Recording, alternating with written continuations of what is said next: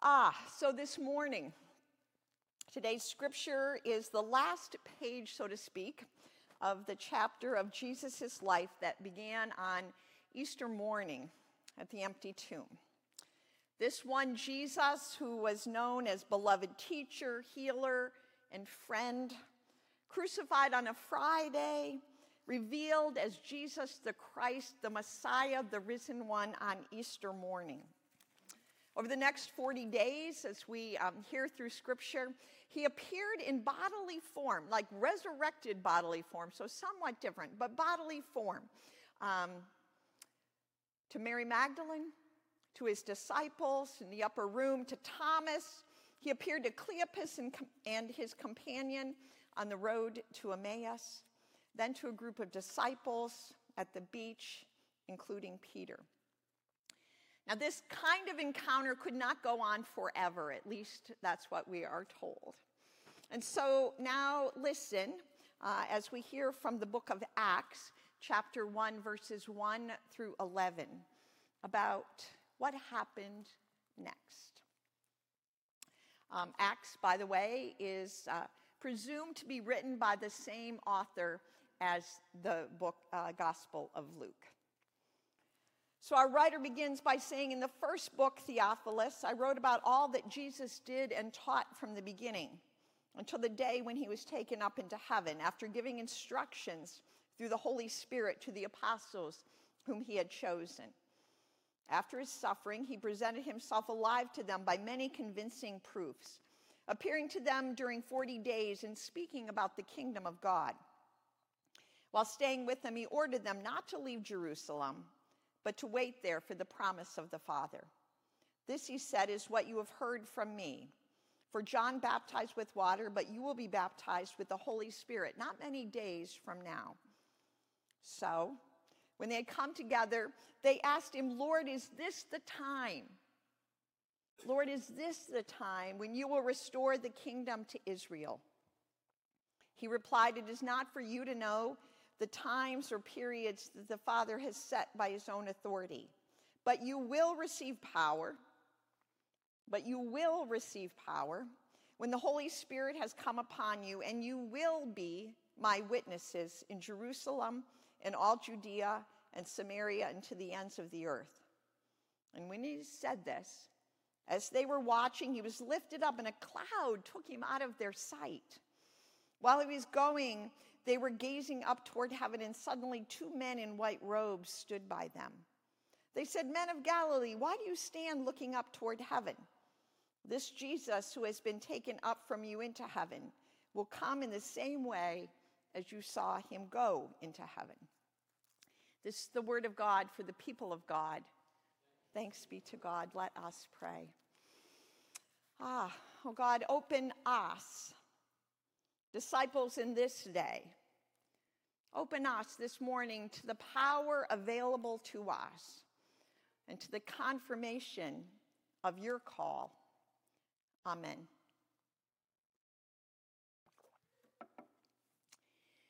There's a passage uh, from Romans chapter 8 that I read quite often at funerals. It begins with this question from Paul writing to the early church in Rome and the question is this what then are we to say about these things? What a great question. What then are we to say about these things? Now, we don't know exactly what these things were for this early gathering of Christians in Rome. We do know some of it from the letter itself that there were tensions between Jewish and Gentile Christians. There were some disagreements inside the body of this new Christian community. There was some uh, differences on understanding of salvation and how this came about through this one that they now knew as Jesus the Christ. There were political tensions in their time, there were religious tensions. We know, we know that there was oppression from the Roman government of the early church. We know that there was illness and weight they also personally would have been dealing with grief. Hmm. Maybe not all that different from us. So, that question, so that question What do we say about these things? Paul goes on, as he often does, to answer his own question. He says this If God is for us, then who is against us? He who did not withhold his own son, but gave him up for all of us, will he not with him also give us everything else? And, and then Paul goes on in this chapter 8, ends with these words In all things, we are more than conquerors through the one who loved us. For I am convinced, writes Paul, for I am convinced that neither death, nor life, nor angels, nor rulers, nor things present, nor things to come, nor powers, nor height, nor depth, nor anything else in all of creation will be able to separate us from the love of God in Christ Jesus our Lord. Paul says, Can anything separate us from the love of God? Absolutely not. This uh, particular passage was probably written about 20 years after the story the event that was just described in Acts this morning. But I think these words of Paul, both the question and the answer, connects with this story and with our lives. Jesus Christ orders the disciples not to leave, to stay in Jerusalem and to wait. Because they're going to be baptized, he tells them, you're going to be baptized with the Holy Spirit. And they're probably like, okay. All righty.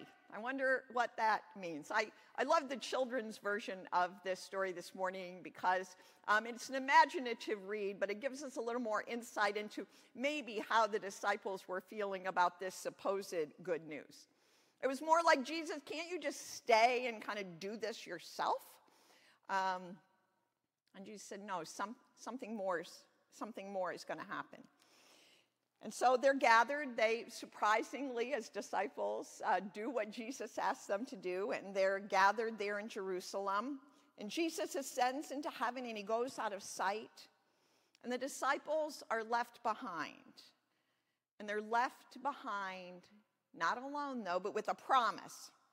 Because before Jesus ascends and they ask him that great question, oh Lord, is this the time when you're going to restore the kingdom to Israel? Is this the time when you're going to do it, Jesus? And remember Jesus' comment no, um, this isn't the time. We don't know the time, only God knows the time. But the main point here, he tells them, is that although I physically won't always be with you, the Holy Spirit is going to come upon you, and you are going to do everything that I could do and there's another place in Scripture when it says, and even more. And even more. You will, I like the wording in, in this passage, you will receive power and you will be my witnesses. The Apostle Paul wrote about this, right? In that passage, the reason you can do it is because nothing, nothing can separate us from the love of God. Nothing can separate us from the power of the Holy Spirit. And the cow. Nothing can separate us from our call to be disciples and do the very work that Jesus did.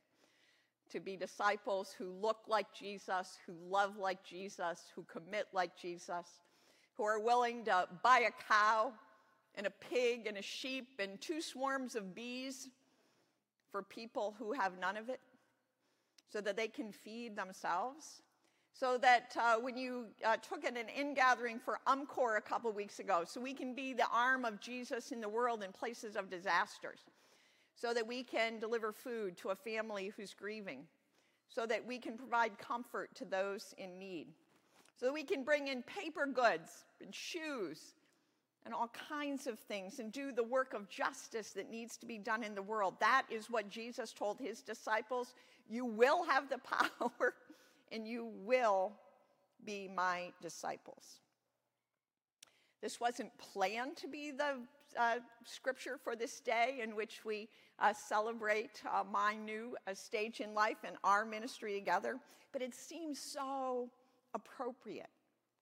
The disciples I include you and me in that group. We're really trying to be faithful. I believe that about us. Even when we fail, we're trying to be faithful, to walk the way of Jesus. They did what Jesus told them to do to go and to wait. And so while they were waiting, they knew a change was coming. That Jesus promised that the Holy Spirit was going to come upon them and that the Spirit would actually blow them away. You know, that's the story for next week. When we hear that the Holy Spirit came, uh, what looked like tongues of fire and a rush of mighty wind. And they trusted Jesus and they also wondered, how is this to go? And maybe that's you, and maybe that's me today. I am looking forward to this new time in my life that Dave and I will have more time together, that we will travel, that we'll see our kids and our little boys more, that we'll continue to be part of the community in different ways. But there is some anxiety about it.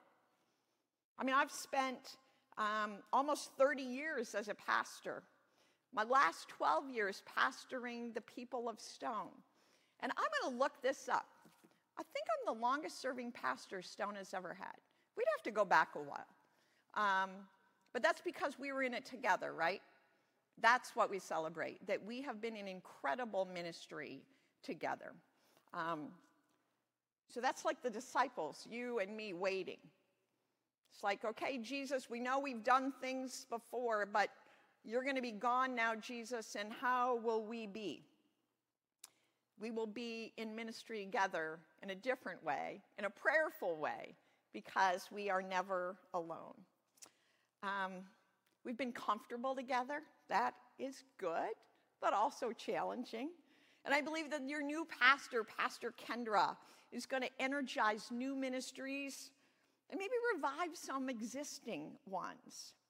And I know that that's possible because if you are in any way as supportive of her and her husband, John, as you have been of Dave and I, um, great ministry is before us, before you at Stone. So, yes, there will be tears. Um, there may even be some tension through the time of transition. That's pretty usual. But there will also be laughter and hope and some wonderment as the disciples had about what will be. And why is this true? How is this possible? Because the Holy Spirit comes upon all of us and because we believe Paul's words. When he wrote, What then are we to say about these things? Can anything separate us from the love of Christ? No. In all things, we are more than conquerors through the one who loved us. For we are convinced, us here, those joining us remotely, we are convinced that neither death nor life, nor angels, nor rulers, nor things present, nor things to come, nor powers, nor height, nor depth, nor retirement, nor transitions in leadership Nothing, nothing else in all of creation will be able to separate us from the love of God in Christ Jesus our Lord. Thanks be to God for that incredible gift of our time together. Amen.